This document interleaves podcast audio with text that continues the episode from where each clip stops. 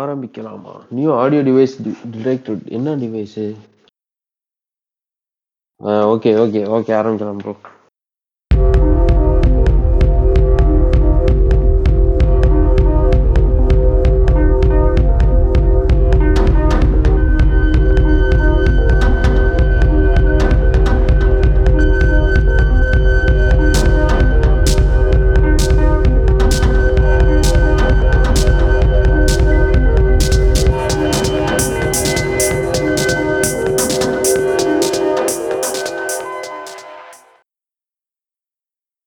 வணக்கம் மக்களே, இன்னைக்கு இன்னொரு எபிசோடோட கலக்கி பாய்ஸ்.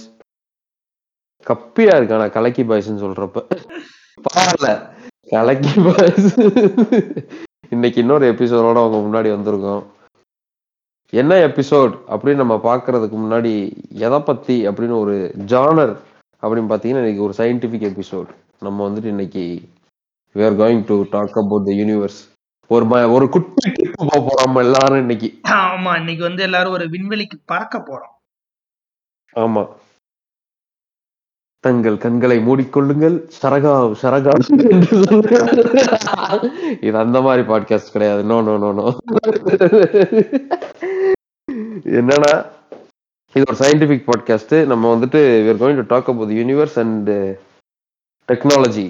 அதுல டெக்னாலஜியில் சிறப்பான ஒரு டெக்னாலஜி அது என்னன்னு சொல்றதுக்கு முன்னாடி ஒரு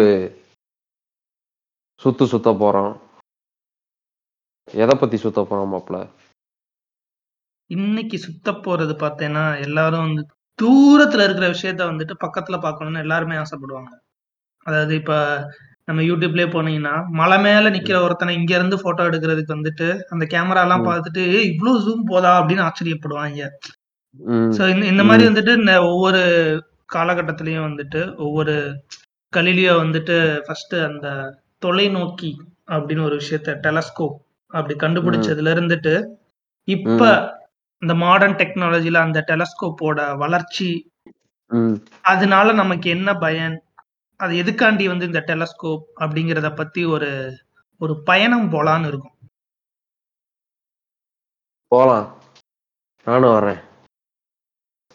இப்ப இந்த தொலைநோக்கி டெலஸ்கோப் இதை பத்தி தான் இன்னைக்கு நம்ம பேச போறோம். ஆனா அதுக்கு முன்னாடி ஒரு டீப் டாக் போலாம், கொஞ்சம் டெக்னிக்கல் இதுக்குள்ள போறதுக்கு முன்னாடி. என்ன இப்ப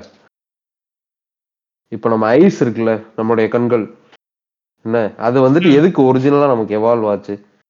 டு சி நம்மளோட சுற்றி இருக்கிற சரௌண்டிங்ஸை வந்துட்டு நம்ம பார்த்து மெஷர் பண்ணி, அதாவது என்ன சொல்கிறது, மைண்ட்லேயே மெஷர் பண்ணி நம்ம வந்துட்டு டேமேஜ் இல்லாமல் வாழ்கிறதுக்காக. என்ன கரெக்டாக முன்னாடி நம்ம எங்கே போகிறோம், நம்ம எந்த இடத்துல இருக்கோம், நம்ம உணர்கிறதுக்காக வந்துட்டு கண்கள் வந்துட்டு நமக்கு எவால்வ் ஆகிருக்கு. That is evolutionary need. என்ன, ஆனால் நம்ம அதை வச்சு நம்ம இப்போ என்ன பண்ணுறோம், நம்ம யூனிவர்ஸை பார்க்குறோம். It is not design for it. கரெக்டாக நம்ம வந்துட்டு அதை ஒரு டூலாக மாற்றிட்டோம்.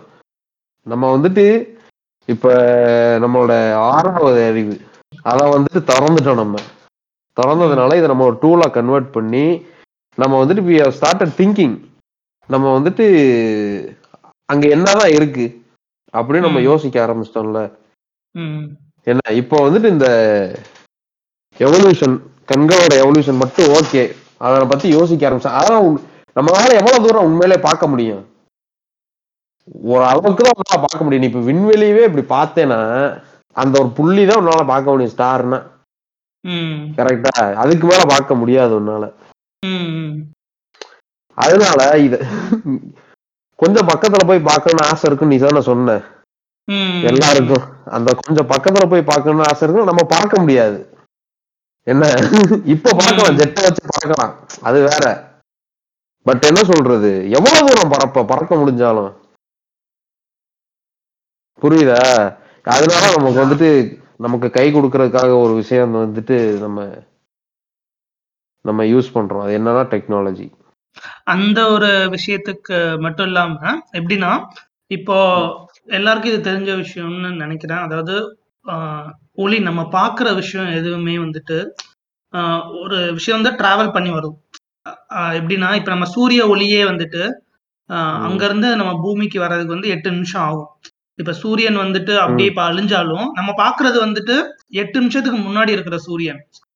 சோ அது மாதிரி ஒரு நட்சத்திரத்தை பாக்குறீங்கன்னா அது நீங்க வந்துட்டு அந்த நட்சத்திரத்தை வந்துட்டு இன்னைக்கோட நட்சத்திரம் கிடையாது, அது வந்து நேத்தோட நட்சத்திரமா இருக்கலாம், இல்ல பல வருஷத்துக்கு முன்னாடி இருக்கிற நட்சத்திரம் எப்படி இருக்கும் அதான் நீங்க பாக்குறீங்க. நீ சொல்ற பாயிண்ட்லயே நான் சொல்றேன் கரெக்டா, ஏன்னா நீ சொன்ன அந்த 8 நிமிஷத்துக்கு அந்த light from the sun travel பண்ணி நம்மகிட்ட வருதுன்னு சொல்லிட்டு, இப்ப நம்ம பாக்குற சன் வந்து சன் 8 நிமிஷத்துக்கு முன்னாடி எப்படி இருந்தோ அதை நீ பாக்குற.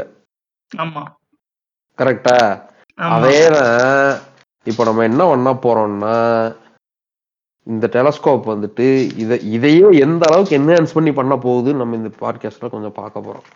ஆமா நம்ம சரி இந்த டெலஸ்கோப்னு சொல்றோமே அந்த டெலஸ்கோப் என்ன டெலஸ்கோப்னு சொல்லிடலாமா? இல்ல அது பெரிய சஸ்பென்ஸ் சொல்லக்கூடாது.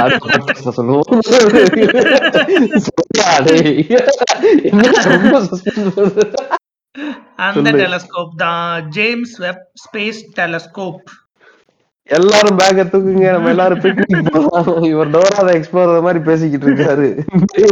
டேய் சரி இப்ப ஜேம்ஸ் வெப் டெலஸ்கோப் நீ சொல்றல, ஜேம்ஸ் வெப் டெலஸ்கோப் ஓகே. இப்ப டெலஸ்கோப் அப்படின்றது வந்துட்டு இட்ஸ் டிவைஸ், என்னன்னா ஒரு கருவி, அதை வந்து அதை வச்சு நீ வந்துட்டு தூரத்துல இருக்கிறத பக்கத்துல பாக்கலாம். அதாவது பைரட்ஸ் ஆஃப் த கரீபியன்ல வச்சிருக்கிற அந்த ஒன் நைட் அந்த ஒரு அது இதுக்கும் மத்த டெலஸ்கோப்புக்கும் இதுக்கும் உள்ள வித்தியாசம், நார்மல் டெலஸ்கோப் பாத்தீங்க அப்படின்னா அது வந்து பூமியில இருந்து வானத்தை பாக்குறது, இந்த டெலஸ்கோப் என்னன்னா அது வந்து ஸ்பேஸ்லயே நிலைநிறுத்தி வச்சிருப்பாங்க அங்க இருந்து பாக்குறது. இந்த மாதிரி ஒரு டெலஸ்கோப்போட தேவை என்ன அதுங்கிறதுலதான் வந்துட்டு இந்த இந்த டெக்னாலஜி இந்த ஒரு என்ன சொல்றது ஒரு ஒண்டர்னே சொல்லலாம் இந்த இந்த டெக்னாலஜி இந்த ஸ்பேஸ் டெலஸ்கோப்ப. அந்த ரசாயனம் அந்த கெமிக்கல் சொல்றேன் என்னன்னா இப்ப நீ சொல்ற இல்ல இப்போ இந்த ஜேம்ஸ் வெப் டெலஸ்கோப் வந்துட்டு எப்படி இந்த வேலையை செய்யுது, லென்ஸ் 2 லென்ஸ் யூஸ் பண்றாங்க சரியா, அந்த லென்ஸ் வந்துட்டு ஒவ்வொரு டிஸ்டன்ஸ்ல கரெக்டா வச்சோம்னா அதுல அந்த ஃபோக்கல் பாயிண்ட்ல வந்துட்டு உனக்கு கரெக்டான இமேஜ் தெரியுது, அந்த ஃபோக்கல் பாயிண்ட் சேஞ்ச் ஆகிற இடத்துல சரியா. இது அதுல வந்துட்டு 2 டிஃப்ரெண்ட் டைப்ஸ் ஆஃப் லென்ஸ் இருக்கு, கான்வெக்ஸ் இருக்கு கான்கேவ் இருக்கு. இதை யாரு கண்டுபிடிக்கிறா? இந்த லென்ஸ் வந்துட்டு யாரா ஒருத்தன் எங்கேயா உட்காந்துருப்பேன், உட்காந்துட்டு இதுதான் வேலையா இருப்பாங்க தெரியுமா. ஆர்வம் மிகுந்த ஒரு நண்பர் என்ன ஒருத்தன் நெதர்லாண்ட்ஸ்காரன் இருக்கேன் ப்ரோ, அவன் பேர் வந்துட்டு ஹான்ஸ் லிப்பர்ஷே சரியா. இவன் வந்துட்டு அந்த ஃபர்ஸ்ட் இவன் தான் அந்த லென்ஸ் சிஸ்டமா கண்டுபிடிக்கிறான். கண்டுபிடிச்சதுக்கு அப்புறம் அதை வந்துட்டு ரியல் பொட்டன்ஷியலுக்கு வந்து டெலஸ்கோப்புக்கு யூஸ் பண்ண வந்துட்டு ஃபர்ஸ்ட் கலீலியோ கலீலி என்ன அந்த ஓகே. இவங்க வந்து ஃபர்ஸ்ட் அந்த வார் பர்பஸ் மிலிட்டரிக்கே யூஸ் பண்ணிக்கிட்டு இருந்திருக்காங்க அந்த ஒத்த கண்ணு பைரட்ஸ் ஆஃப் தி கரீபியன். ஆமா ஆமா Johnny Depp is redeemed man #JohnnyDepp justice என்ன இவங்கதான் மிலிட்டரி தான் யூஸ் பண்ணி. அப்ப கல்லி தான் சயின்டிபிக் இன்ஸ்ட்ருமெண்ட் கைஸ், நீங்க ராங்கான பர்பஸ்க்கு யூஸ் பண்ணிட்டு இருக்கீங்க அப்படின்னு சொல்லிட்டு வந்துட்டு இந்த பக்கம் திருப்பிட்டாரு என்ன. அதுக்கப்புறம் வந்துட்டு இவங்க வந்து ஃபர்ஸ்ட் வந்துட்டு அந்த லென்ஸ் இருக்குல்ல அதை வந்து கிளாஸ்ல பண்ணிக்கிட்டு இருந்திருக்காங்க. அதுக்கப்புறம் என்ன பண்ணிருக்காரு நம் தலைவர் ஆப்பிள் நியூட்டன் இருக்காருல்ல, அவர் தான் வந்துட்டு டேய் கிளாஸுக்கு பதிலா மிரர் போடுங்கடா, மிரர் போட்டா இன்னும் வெயிட்டா இமேஜ் எல்லாம் தெரியும்டா, ஏன்னா ஒரு புள்ளியில எல்லாமே கன்வெர்ஜ் ஆயிரும் என்ன. கிளாஸ்க்கு மிரருக்கு என்ன வித்தியாசம் ப்ரோ? கிளாஸ்னா இப்ப நீ தண்ணி குடிக்கிற கிளாஸ் இருக்குல்ல ப்ரோ அது கிளாஸ், மிரர்னா நீ கண்ணாடி பாக்குறது இருக்குல்ல அதான் மிரர். ஓகே ஓகே சரியா. டேய் சவர் அடிச்சிருவேன் சரியா. இப்போ வந்துட்டு சொன்னோடனே அதுக்கப்புறம் தான் வந்துட்டு டெலஸ்கோப் வந்துட்டு இன்னும் பவர்ஃபுல் டெலஸ்கோப்ஸ் எல்லாம் பண்ண ஆரம்பிக்கிறாங்க, டீப் ஸ்பேஸ்ல இன்னும் எக்ஸ்ப்ளோர் பண்ணலாம் அப்படின்னு சொல்லிட்டு அப்பதான் ஆரம்பிக்கிறாங்க புரியுதா. இதை வச்சுதான் கண்டுபிடிக்கிறாங்க இந்த ஹபிள் டெலஸ்கோப்பு இதெல்லாம் வச்சுட்டு தான் கண்டுபிடிக்கிறாங்க யூனிவர்ஸ் வந்து எக்ஸ்பேண்ட் ஆகிக்கிட்டு இருக்கு இன்னும் அப்படின்னு சொல்லிட்டு. அப்பனா வந்துட்டு என்ன அர்த்தம்னா நீ வந்துட்டு பிக் பேங்க் வந்துட்டு நடந்திருக்கு அப்படின்னு சொல்லிட்டு உனக்கு ஒரு ப்ரூஃப் இருக்கு என்ன. ஆனா அது எப்படி நடந்துச்சு அது வந்துட்டு அதை பார்க்க முடியும் எப்படின்னு நான் இப்ப சொல்றேன். என்னன்னா, இப்ப பிக் பேங் வந்துட்டு எப்போ அப்ப நடந்துச்சு, எத்தனை வருஷத்துக்கு முன்னாடி பிக் பேங் நடந்துச்சு? 13.8 பில்லியன் வருஷத்துக்கு முன்னாடி அந்த பிக் பேங் நடக்குது. ஸோ நடந்ததுக்கு அப்புறம் என்ன ஆகுதுன்னா, நடக்கும்போது வந்துட்டு ஒரு மிகப்பெரிய ஒரு ஆற்றல், அதாவது ஒரு எனர்ஜி வந்து ரிலீஸ் ஆகுது. அதனால வந்துட்டு ஃபுல்லா ஸ்பேஸே வந்து பார்த்தீங்கன்னா ஒரு வெப்பம் மிகுந்த ஒரு இடம் அப்படி இருந்துச்சு. அப்படி இருந்து அப்புறம் அது கொஞ்சம் கொஞ்சமா குளிர்ச்சி அடைய ஆரம்பிக்குது. குளிர்ச்சி அடைய ஆரம்பிக்கும் போது அதுல இருக்க எலக்ட்ரான்ஸ் வந்துட்டு நியூக்ளியை அந்த ரெண்டும் வந்து சேர்ந்து வந்து ஃபர்ஸ்ட் ஒரு அணு ஆட்டம் வந்து உருவாக ஆரம்பிக்குது. அப்புறம் அந்த ஆட்டம் வந்து ஒவ்வொன்னா பல்வேறு இது வந்து சேர சேர சேர ஃபர்ஸ்ட் வந்து ஒரு ஸ்டார் உருவாகுது. அந்த ஸ்டார் உருவாகிறதுக்கு வந்துட்டு பார்த்தீங்கன்னா 1 மில்லியன் வருஷம் ஆகுதுன்னு வையேன். அதாவது அந்த 13.8 பில்லியன் வருஷத்துக்குல இருந்து அந்த ஸ்டார் ஃபர்ஸ்ட் ஸ்டார் உருவாகிறது வந்து 13.7 பில்லியன் வருஷம்னு வச்சுக்கலாம். அதாவது 1 மில்லியன் வருஷங்கிறது வந்துட்டு என்ன நடந்துச்சுன்னே நமக்கு தெரியாது. அதாவது அந்த இடத்துல வந்துட்டு வெளிச்சங்கிற ஒரு கான்செப்டே கிடையாது, அதாவது லைட்னு ஒரு கான்செப்டே கிடையாது, வந்து ஒரு டார்க் ஏஜ்னு சொல்லுவாங்க. அது வந்து அதாவது இந்த ஜேம்ஸ் வெப் டெலஸ்கோப் வச்சு அந்த ஃபர்ஸ்ட் ஸ்டார் எப்ப உருவாச்சோ அது வரைக்கும் நம்மளால பார்க்க முடியும். நீங்க கேட்கலாம், அப்படின்னா ஏன் அதை தாண்டி பிக் பேங் நடந்ததை பார்க்க முடியாது? ஏன்னா அப்படி பாக்குறதுக்கு பிக் பேங் நடந்ததை பாக்குறதுக்கு வந்துட்டு லைட்டுன்னு ஒண்ணு கிடையாது. லைட்டுன்னு ஒரு விஷயமே இல்லாத போது நம்மளால அதை பார்க்க முடியாது. நமக்கு அது எப்படி அது நமக்கு அது தெரியும்னா, அது வந்து காஸ்மிக் வெப் பேக்ரவுண்ட்னு சொல்லுவாங்க. சோ அது மூலமா தான், அது வரைக்கும் தான் நம்மளால பார்க்க முடியும். அது அது நடந்ததுக்கு அப்புறம் வந்துட்டு தான் இந்த டார்க் ஏஜஸ், அதுக்கடுத்தா வந்து அந்த ஸ்டார் வந்து உருவாகிறது, ஒரு நட்சத்திரம் வந்து உருவாக ஆரம்பிக்குது. அப்புறம் பல்வேறு நட்சத்திரங்கள் சேர்ந்து வந்து ஒரு அண்டம், அப்புறம் பேரண்டம், அந்த மாதிரிலாம் உருவாக ஆரம்பிக்குது. ஸோ நம்மளால வந்துட்டு அந்த காலத்தை பின்னோக்கி அந்த மொதல் ஸ்டார் உருவாகும் போது இந்த இந்த கேலக்சி வந்து எப்படி இருந்துச்சு அப்படின்னு நம்மளால வந்து அனலைஸ் பண்ண முடியும்.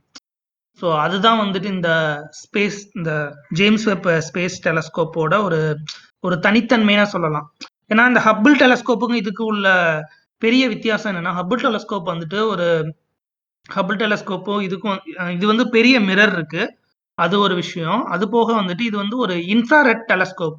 அதாவது இன்ஃப்ராரெட் டெலஸ்கோப் ஏன், எதுக்காண்டி இது இன்ஃப்ராரெட் டெலஸ்கோப்னா, ஐன்ஸ்டீனோட ரிலேட்டிவிட்டி தியரி படி ஒரு 2 பொருளுக்கோட இடையில வந்துட்டு ஒரு ஸ்பேஸ்ல இருக்கிற ஒரு 2 பொருள் வந்து எப்பயுமே விரிவடைஞ்சுக்கிட்டே இருக்கும். ஸோ அப்படி விரிவடையும் போது லைட்டும் விரிவடையும். ஸோ அப்போ லைட் விரிவடைஞ்சிச்சுன்னா அதோட அந்த எக்ஸ்ட்ரீம் லெவல் பார்த்தீங்கன்னா ரெட் கலர், அதாவது ரெட் ஷிஃப்ட்னு சொல்லுவாங்க அதை. ஸோ அது வந்து இன்ஃப்ராரெட்ல இருந்து அப்படியே மில்லிமீட்டர் வேவ்ஸா மாறி ரேடியோ வேவா போயிடும். ஸோ அந்த காஸ்மிக் வெப் வந்துட்டு மோஸ்ட்லி வந்து ரேடியோ வேவ்ஸ் தான். நம்ம வந்துட்டு அந்த ஃபுல்லா பிக் பேங் பார்க்கணும்னா அதுக்கான டெலஸ்கோப் வந்து ரேடியோ வேவ் டெலஸ்கோப் மாதிரி இருந்துச்சுன்னா நம்ம வந்து பிக் பேங்கை பார்க்கறதுக்கான வாய்ப்புகள் இருக்கும். பட் ஆனால் இந்த டெலஸ்கோப் வந்து இன்ஃப்ராரெட் டெலஸ்கோப்னால அந்த இன்ஃப்ராரெட்டோட அந்த வேவ் லென்த் வரைக்கும் தான் நம்மளால பார்க்க முடியும். நான் சொல்றேன் பாரு, அதுக்கு ஒரு நல்ல அனாலஜி. இப்ப நம்ம வந்துட்டு மேல சன் ஃபுல்லா இருக்கிறப்ப நம்ம ப்ளூ ஸ்கை பாக்குறோம்ல, அது வந்துட்டு அதான் ஷார்டஸ்ட் வேவ் லென்த் சரியா. போக போக வந்துட்டு ரெட்டு வரும். ஏன்னா நீ சன்செட் பார்த்தேன்னா ஸ்கை வந்துட்டு ஃபுல்லா ரெட்டா இருக்கும். ஏன்னா அதான் லாங்கஸ்ட் வேவ் லென்த் டிராவல் ஆகி வர்றதுக்கு என்ன. ஆனா அதே மாதிரிதான் நீ வந்து அப்படின்னா என்ன அர்த்தம்னா, ரெட்டு வந்துட்டு ரொம்ப தூரம் டிராவல் ஆகி வர்ற கலர்னு அர்த்தம், புரியுதா? அதனால என்னன்னா ரெட்லயே இன்னும் டீப்பா போகணும், டீப்பர் அண்ட் ரெட்டு இன்ஃப்ராரெட் இன்னும் கீழே போற, புரியுதா? ரொம்ப தூரமா இருக்கிற லைட். யோசிச்சு பாரு, இப்ப தூரமா போறப்ப நீ சன்னுகிட்ட இருந்து உன்னோட சைடு தூரமா இருந்ததுனாலதான் ஸ்கை வந்துட்டு ரெட் ஆகுது, புரியுதா? அப்ப நீ தூரத்துக்கு இன்னும் போக போக போகுது, இன்னும் ரெட் ஆகிட்டே போகும், புரியுதா? அதனாலதான் டீப் இன் இன்ஃப்ராரெட் ரேஞ்சில் வந்துட்டு வச்சிருக்காங்க, புரியுதா? அதான் நான் சொல்றேன். ஆமா, அதேதான், சேம் அதேதான். அதனாலதான் வந்துட்டு இந்த ஜேம்ஸ் வெப் ஸ்பேஸ் டெலஸ்கோப் வந்துட்டு ஒரு இன்ஃப்ராரெட் டெலஸ்கோப். ஆமா சார். இந்த ஜேம்ஸ் வெப் யாரு? ஜேம்ஸ் வெப்பா கட்டாமையே இப்படி ஒரு பூமர் ஜோக்க போட்டதுக்கு அப்புறம் நான் இன்னும் உயிர் வாழணுமா? கேட்க ஆள்லாம் இப்படி ஆகி போச்சு. பரவாயில்ல, ஜேம்ஸ் வெப் யாருன்னு நான் சொல்றேன். ஜேம்ஸ் வெப் வந்துட்டு ப்ரோ ஹி வாஸ் வந்துட்டு டைரக்டர் ஆஃப் நாசா. அந்த அந்த அந்த ஸ்டேஜ்ல இருந்த ஒரு ஆளு, புரியுதா? டைரக்டரா இல்ல சேர்மேன் சொல்றாங்க, என்ன சொல்றாங்க தெரியல, தலைவன், புரியுதா? He was leading the mission for some time. எந்த டைம்ல மிஷன்? அந்த அப்போலோ மிஷன்ஸ் நடந்துகிட்டு இருந்துச்சுல அந்த டைம்ல, புரியுதா? இந்த நிலாவுல போய் யாரு கால வைக்க போறேன் அப்படின்னு ஒரு சண்டை நடந்துட்டு இருந்துச்சு. ரேஸ். ஆமா, நிலாவுல கால் வச்சாங்களா வைக்கலன்றது இன்னொரு பாட்காஸ்ட் இருக்கு. ஆனா இருக்கு, முன்னாடியே பின்னாடியே இருக்குலடா, நம்ம போட்டிருக்கோம்ல கன்ஸ்பிரசி தியரியில வந்து நாங்க அத பத்தி அலசி இருக்கோம். இப்போ வந்துட்டு என்னடா சொல்லிக்கிட்டு இருந்தேன்? நிலால அப்போலோ மிஷன்ஸ் வந்துட்டு இவர் லீட் பண்ணிக்கிட்டு இருந்தாரு. அப்போ வந்துட்டு யார் பிரசிடென்ட்? ஜான் எஃப் கென்னடியா? ஆமா, ஜேஎஃப்கே தான் பிரசிடென்ட்.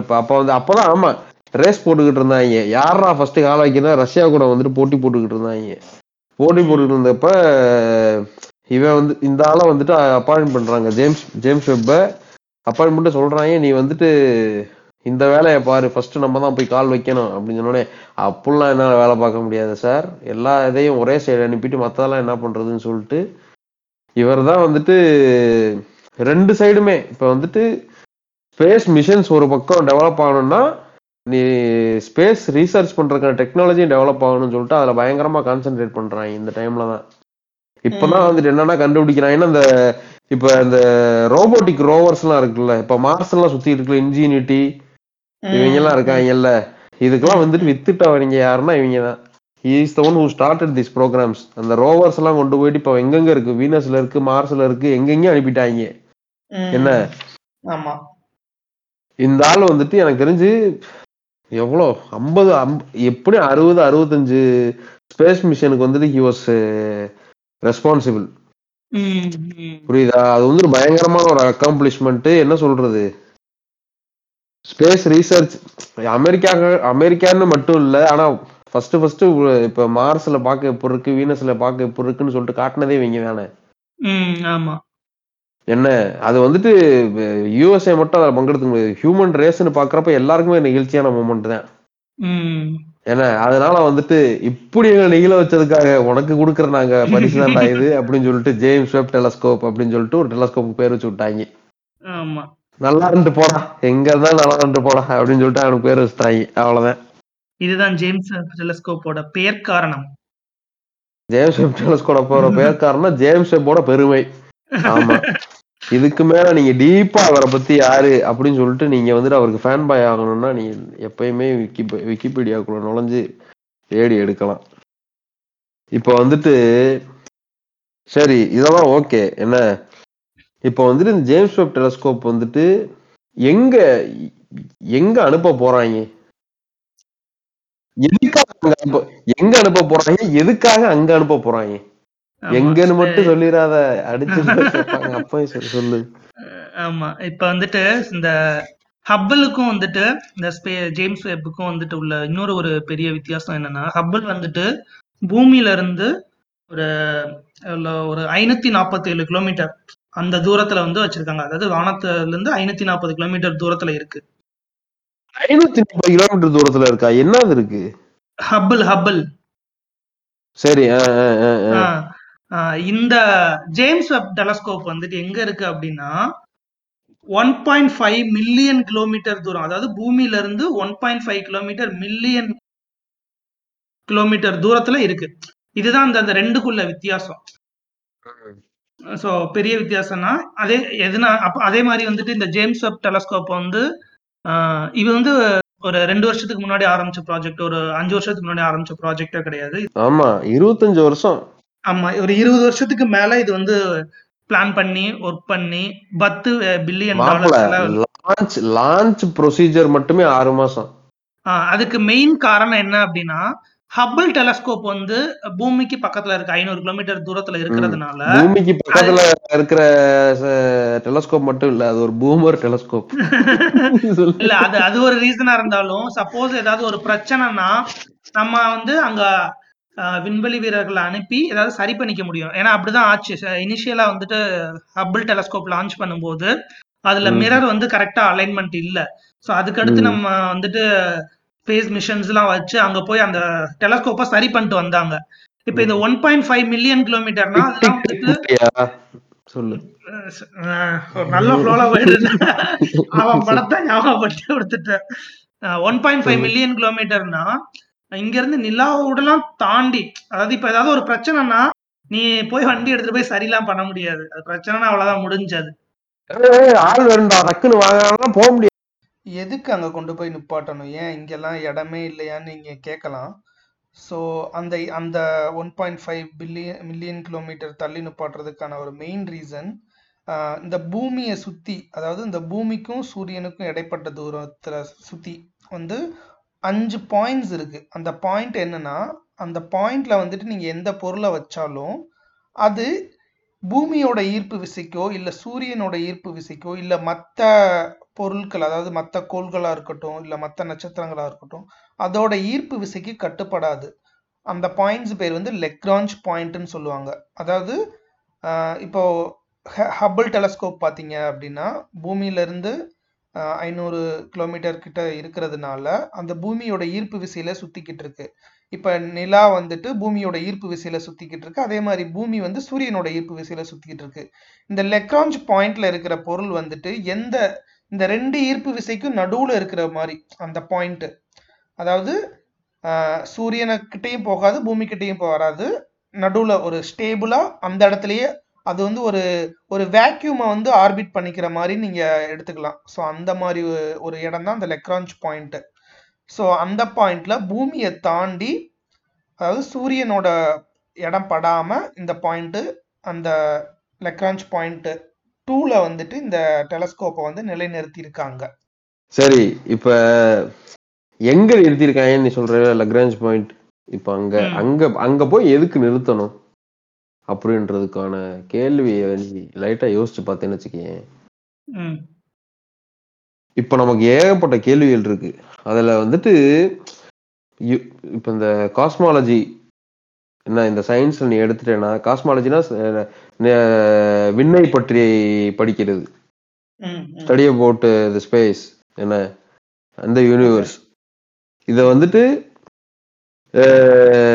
அதுல ஃபர்ஸ்ட் பயங்கரமான கேள்வி என்னன்னா, How did the universe begin? எப்படி ஆரம்பிச்சு இதெல்லாம் என்ன?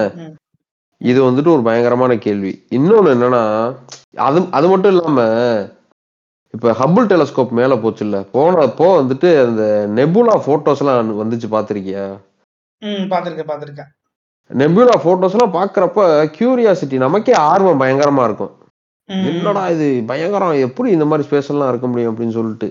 என்ன அது இத்தனைக்கும் ஹபுள் வந்துட்டு எவ்வளவு அதோட அந்த பார்க்க முடியற அளவு என்னன்னா அல்ட்ரா வயலட்டு, அதுக்கப்புறம் விசிபிள் ஸ்பெக்ட்ரம் என்னன்னா நம்ம பாக்குறது, நம்ம பார்க்க முடியற அளவு, பிளஸ் வந்துட்டு ஐஆர் இன்ஃப்ராரெட் இருக்குல்ல, அதுவும் நியர் இன்ஃப்ராரெட், புரியுதா, பக்கத்துல இருக்கிறது மட்டும்தான், இதுதான் அதோடது. ஆனா ஜேம்ஸ் வெப் டெலஸ்கோப்ல இன்டென்ஸ் பயங்கரமான டீப் இன்டு இன்ஃப்ராரெட் பார்க்கலாம். நம்ம கண்ணால பார்க்க முடியாத விஷயத்தையும் பார்க்க முடியும். இது ஒண்ணு. அதுக்கப்புறம் என்னன்னா, ஏலியன்ஸ் இருக்காங்களா இல்லையா, வருவாங்களா வரமாட்டாங்களா, என்ன இது வந்துட்டு இது பயங்கரமான கொஸ்டின். அதான் இது வந்துட்டு அந்த ஸ்பேஸ் வெப் டெலஸ்கோப்போட பவரை சொல்லணும்னா, இப்ப பூமியில அந்த டெலஸ்கோப் இருந்துச்சுன்னா நிலால வந்துட்டு ஏதாவது ஒரு பூச்சி வந்து பறந்து போச்சுன்னா அதை வந்து பூமியில இருந்து அதை கிளியரா பார்க்க முடியும். அவ்வளவு பவர்ஃபுல்லான ஒரு டெலஸ்கோப். ஒரு அனாலஜினா இந்த மாதிரி வச்சுக்கலாம். பிச்சிட்டாங்க. அதான் என்னன்னா, இப்ப ஏலியன்ஸ் இருக்காங்களா இல்லையா, அதுக்கப்புறம் இன்னும் பயங்கரமான கொஸ்டின்ஸ், பியூட்டிஃபுல்லான கொஸ்டின்ஸ். இப்ப ஸ்டார்ஸ் எல்லாம் எப்படி பிறக்குது, என்ன இந்த மாதிரி கொஸ்டின்ஸ்க்குலாம் வந்துட்டு ஆன்சர்ஸ் தேடணும். நம்ம தேடுறதுக்கு வந்துட்டு தான் இந்த ஜேம்ஸ் வெப் டெலஸ்கோப்பை ரெடி பண்ணி போய் அந்த இடத்துல நிறுத்திருக்காங்க. அந்த இடத்துல ஏன் நிறுத்திருக்காங்கன்னா, நீ சொன்னதுல இந்த லக்ராஞ்ச் பாயிண்ட் L2 அங்க என்னன்னா, இப்ப வந்துட்டு இப்ப சூரியன் இருக்குன்னு வச்சுக்கோங்க, சூரியனுக்கு கரெக்டா அதுக்கு நேர் கோட்ல வந்துட்டு எர்த் இருக்கும், அதே கோட்ல வந்துட்டு இந்த டெலஸ்கோப் சுத்திக்கிட்டே இருக்கும். அப்படின்னா சூரிய வெளிச்சம் வந்துட்டு எர்த்துல ஃபுல்லா கவர் ஆயிரும். அது அது டார்க் சைடு இருக்கு, புரியுதா, அந்த கரெக்டா அந்த இடத்துல கட் பண்ணி போகுதுல்ல, எர்த்துக்கு பின்னாடி இருக்கிற இடம். அப்படின்னா ஜேம்ஸ் வெப் டெலஸ்கோப்ல இருந்து நீ பார்த்தேன்னா எர்த்துல எப்பயுமே நைட்டா தான் இருக்கும். புரியுதா? சன் சைடு வந்துட்டு அது கிடையாது. அதே அதனால இதுதான் L2. என்ன அந்த இடத்துல ஏன் போட்டிருக்காங்கன்னா, இப்போ வந்துட்டு இது ஒரு டெலிகேட் இன்ஸ்ட்ருமெண்ட், சரியா? நீ வந்துட்டு ரொம்ப பத்திரமா பாத்துக்கணும். என்ன இந்த ஒரு சொட்டு கண்ணீர் கூட வரக்கூடாது. சூரிய வெளிச்சம் இல்லாத அந்த இருட்டான இடத்துல சுத்திக்கிட்டு இருக்கும், புரியுதா? அதுதான் L2. அந்த இடத்துல வந்துட்டு உனக்கு டெம்பரேச்சரை கண்ட்ரோல்ல வச்சுக்க முடியும். அதனாலதான் அங்க கொண்டு போய் பார்க் பண்ணியிருக்காங்க. ஒரு ஒண்ணு இன்னொன்னு வந்துட்டு லைட்டு இல்லாம இருக்கிறப்பதான் உன்னால போட்டோ தெளிவா எடுக்க முடியும் இந்த கேமரா வச்சு. இந்த டெலஸ்கோப் வச்சு நீ சரியா பார்க்க முடியும். சாரி, கேமரா கிடையாது, டெலஸ்கோப். நான் என்னை திருத்திக் கொள்கிறேன். என்ன இப்ப இத வந்துட்டு யாரு வந்துட்டு இந்த ஜேம்ஸ் வெப் டெலஸ்கோப்ல வந்துட்டு பயங்கரமா லீட் பண்ணி கொண்டு போயிட்டு இருக்காங்கன்னா, ஜேம்ஸ் வெப் டெலஸ்கோப் வந்துட்டு இப்ப பிசிசிஸ்ட் என்ன யாருன்னு பார்த்தீங்கன்னா வந்துட்டு ஒரு ஆடம் ரீஸ்னு ஒரு ஆள் இருக்காப்ல. ஏன்னா அவர் தான் வந்துட்டு யூனிவர்ஸ் எக்ஸ்பேண்ட் ஆகுது அப்படின்னு சொல்லிட்டு அவன் தான் ப்ரூஃபே கண்டுபிடிச்சிட்டு வந்தாப்ல. He was the dude. என்ன அவருக்கு ஒரு நோபல் பிரைஸ் கொடுத்தாங்க. என்ன அதுக்கப்புறம் வந்துட்டு இன்னொரு ஒரு சயின்டிஸ்ட் என்ன ஜான் மேதர்ன்னு சொல்லிட்டு அவர் தான் பிக் பேங்க்கு ப்ரூஃப் கண்டுபிடிச்சாப்ல. இவங்க ரெண்டு பேர் இவங்கள போன்ற இன்னொரு ரெண்டு பேர் ஜெர்மனில இருந்து ஒரு சயின்டிஸ்ட் இன்னொருத்தவங்க இருக்காங்க, ஆஸ்ட்ரோ பயாலஜிஸ்ட். இவங்க எல்லாரும் சேர்ந்துதான் வந்துட்டு இந்த டீம் லீட் பண்ணிட்டு இருக்காங்க. என்ன இப்ப இந்த டெலஸ்கோப் இருக்குல்ல, இந்த டெலஸ்கோப் வந்துட்டு நம்ம இது ஏன் இங்க இருக்கு, இது அந்த இடத்துல இருக்கு, இது எந்த இடத்துல இருக்கு, ஏன் இங்க இருக்குன்னு எல்லாத்தையும் சொல்லியாச்சு. என்ன பட் இதனால என்ன பண்ண முடியும்? இது எந்த அளவுக்கு ஒரு பயங்கரமான விஷயம். இத வந்துட்டு உனக்கு எல்லாருமே ஜேம்ஸ் வெப் டெலஸ்கோப் இவ்வளவு நேரம் சொல்றோமே, இதை பத்தி ஃபர்ஸ்ட் நீங்க ஒரு பிக்சரை பாத்துருங்க, அதுக்கப்புறம் தான் உங்களுக்கு நாங்க சொல்றோம், நல்லா புரியும். என்ன ஜேம்ஸ் வெப் டெலஸ்கோப்னு சும்மா கூகுள் பண்ணி இமேஜஸ்ல போயிட்டு அந்த பிக்சரை மட்டும் ஒரு தடவை பாத்துருங்க. நம்ம தம்ப்நெயில் வைக்கிறதே அந்த ஜேம்ஸ் வெப் டெலஸ்கோப் தான். ஆமா, எங்க தம்ப்நெயிலே பாத்துருங்க. அந்த தம்ப்நெயில கிளிக் பண்ணீங்கன்னா மத்தவங்களும் பாப்பாங்க. பார்த்தாங்கன்னா பிசினஸ் தான், டர்னோவர் தான், கோடி தான், இந்த மாப்ள. சரி நீ பார்த்தேல, நீ பிக்சரை பார்த்தேல, உனக்கு பார்த்த உடனே வந்துட்டு உன்னைய பயங்கரமா oh my god what is this. இது டெலஸ்கோப்னா வேற மாதிரி இருக்கும். உன்னோட கற்பனையில இருக்கிற டெலஸ்கோப்புக்கும் அதுக்கும் எவ்வளவு வித்தியாசம் இருந்துச்சு அதை பத்தி சொல்லு. அதாவது நம்ம நார்மலா வந்துட்டு இங்க பூமியில பாக்குற டெலஸ்கோப்னா அது ஒரு கூம்பு வடிவுல இருக்கும், அதாச்சு ஒரு உருளை வடிவத்துல. அது வந்து இங்கிட்ட ஒரு சின்னதா இருக்கும், அந்த சைடு பெருசா இருக்கும், அந்த மாதிரிதான் நம்ம பார்த்திருப்போம். இது பார்த்த உடனே எப்படி இருந்துச்சுன்னா ஒரு ஹெக்ஸாகனலா இருக்கு, ஓகேவா? அதே மாதிரி என்னன்னா ஒரு மாடியுலரா இருக்கு, அதாவது மடிச்சு வைக்கிற மாதிரி இருக்கு, மடிச்சு வச்சுக்கலாம். அப்புறம் எப்படி அந்த பைரட் டெலஸ்கோப் எப்படி இப்படி உள்ள மடிச்சுட்டு இப்ப விரிப்பான்ல, சோ அந்த மாதிரி வந்துட்டு ஒரு ஹெக்ஸாகனலா இருக்கு, எல்லாமே மடிச்சிருக்கு. அந்த மெயின் நம்ம டெலஸ்கோப்னு சொல்றதுக்கான அந்த ஒரு ஒரு இந்த பெரிய நீட்டமா ஒரு உருளை வடிவத்துல இருக்கு, அந்த மாதிரி எதுவுமே இல்ல. ஒரு ஆஸ்பெக்டே இல்லாம கம்ப்ளீட்டா வந்துட்டு டெலஸ்கோப்னு இல்லாம வேற ஏதோ ஒரு நார்மல் ஒரு சேட்டலைட் மாதிரியான ஒரு தோற்றத்தை தான் அது கொடுத்துச்சு. இப்ப எனக்கு வந்துட்டு பார்த்த உடனே அதுல இம்ப்ரெஸ் ஆனது என்ன தெரியுமா, சைஸ் எவ்வளவு பெருசு தெரியுமா, ஒரு டென்னிஸ் கோர்ட் சைஸ் இருக்குமா அது. என்ன அத வந்துட்டு 2020ல வந்துட்டு ஒரு எக்ஸிபிஷன் நடத்தினாங்க நாசால இருந்து, அது லைஃப் சைஸ் மாடல் கொண்டு வந்து வச்சாங்க. அப்பதான் ஃபர்ஸ்ட் டைம் நான் பார்த்தேன். பார்த்தப்ப பயங்கர பிரம்மாண்டமா இருந்துச்சு. இது எப்படா நீங்க வந்துட்டு ஸ்பேஸுக்கு அனுப்ப போறீங்க, இவ்வளவு பெருசா இருக்கே ப்ரோ அப்படின்னு சொல்லிட்டு நான் யோசிச்சுக்கிறேன். இது அனுப்பணும்னா அது என்ன சொல்றது, இந்த அவதார் படத்துல பெருசு இல்ல சிப்ஸ் அந்த அளவுக்கு வேணும். அந்த அளவுக்கு இப்போதைக்கு ஜேம்ஸ் கேமரானால சிஜில மட்டும் தான் பண்ண முடிஞ்சிருக்கு. இன்னும் ரியல் நம்மளால பண்ண முடியல, பட் பண்ணுவோம், போற போக்குல பார்த்தா பண்ணுவோம். என்ன அப்பதான் நீ சொல்ற அந்த மடிச்சு வைக்கிறது. என்ன இது வந்துட்டு ஒரு பயங்கரமான விஷயம். இப்ப வந்துட்டு டீப் ஸ்பேஸ், இப்ப நம்ம டெம்பரேச்சர் வந்துட்டு இங்க இடத்துல கம்மியா இருக்கிறதுக்கு காரணம் வந்து நம்மளோட அட்மாஸ்பியர்.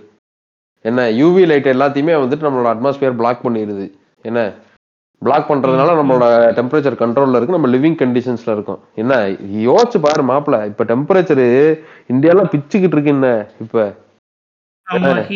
எரிஞ்சுக்கிட்டு இருக்கு. ஹீட் வேவ் வார்னிங் மாத்தி மாத்தி அனௌன்ஸ் பண்ணிக்கிட்டு இருக்காங்க, 15 ஸ்டேட் 20 ஸ்டேட். என்ன அப்ப ஜேம்ஸ் வெப் டெலஸ்கோப் வந்துட்டு 1.5 மில்லியன் கிலோமீட்டர்ஸ் கொண்டு போய் நிறுத்திருக்காங்கன்னு சொல்ற. என்ன அங்க வந்துட்டு எவ்வளவு அங்க வந்து வேக்யூம் சரியா, அட்மாஸ்பியர் கிடையாது. அப்ப வந்துட்டு அங்க வந்துட்டு யூவி ரேஸ் எல்லாமே இட் கேன் கோ த்ரூ. என்ன அங்க வந்துட்டு எவ்வளவு ஹீட் இருக்கும், என்ன அதோட சன்லைட்டும் வரும். என்ன எர்த்துக்கு டைரக்டா பின்னாடி இருக்குன்றதுனால சன்லைட் வராமலாம் இருக்காது. புரியுதா? இப்ப நீ இப்ப நீ வீட்டுக்குள்ள இருக்க, என்ன வெளியே வெயில் அடிக்குது, என்ன ரூமுக்குள்ள இருட்டா இருக்கா?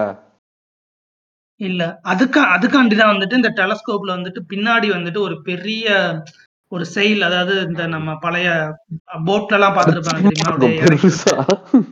ஆமா, ஒரு தார்பாயின்னு வச்சுக்கோ. அந்த மாதிரி ஒரு ஐட்டத்தை போட்டு பின்னாடி, அதாவது சூரியன்ல இருந்து வர்ற கதிர்கள் எல்லாமே அது வந்து பிளாக் பண்ணிரும்.